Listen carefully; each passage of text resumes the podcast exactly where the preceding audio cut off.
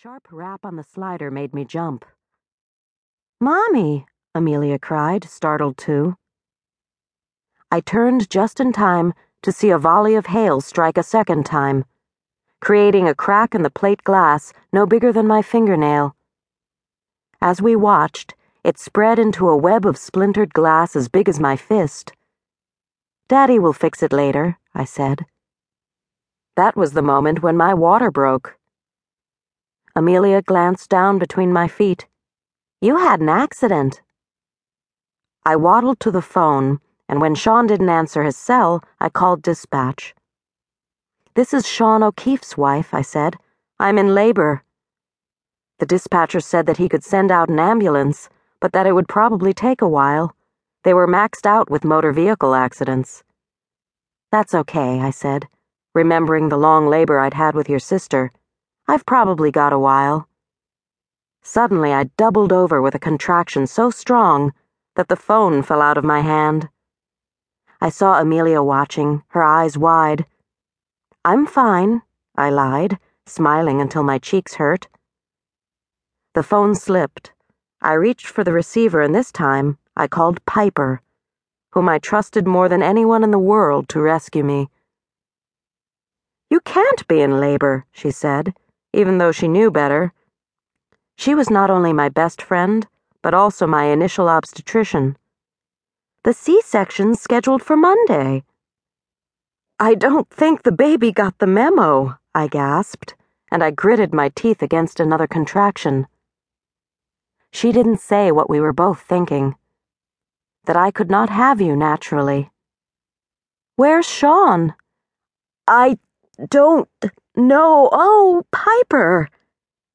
Breathe, Piper said automatically, and I started to pant. Ha, ha, he, he, the way she'd taught me.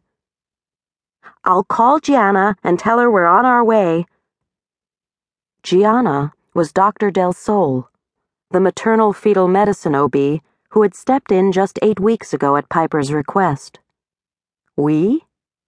Were you planning on driving yourself?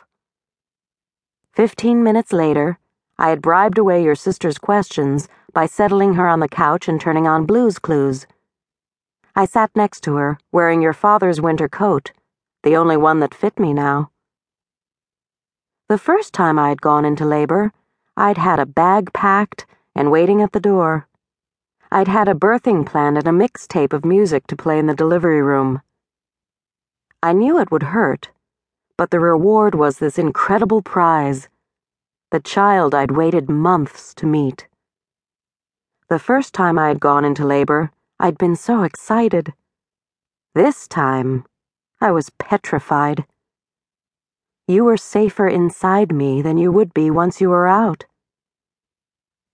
Just then, the door burst open, and Piper filled all the space with her assured voice and her bright pink parka.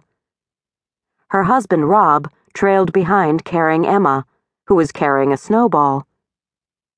Blues Clues, he said, settling down next to your sister.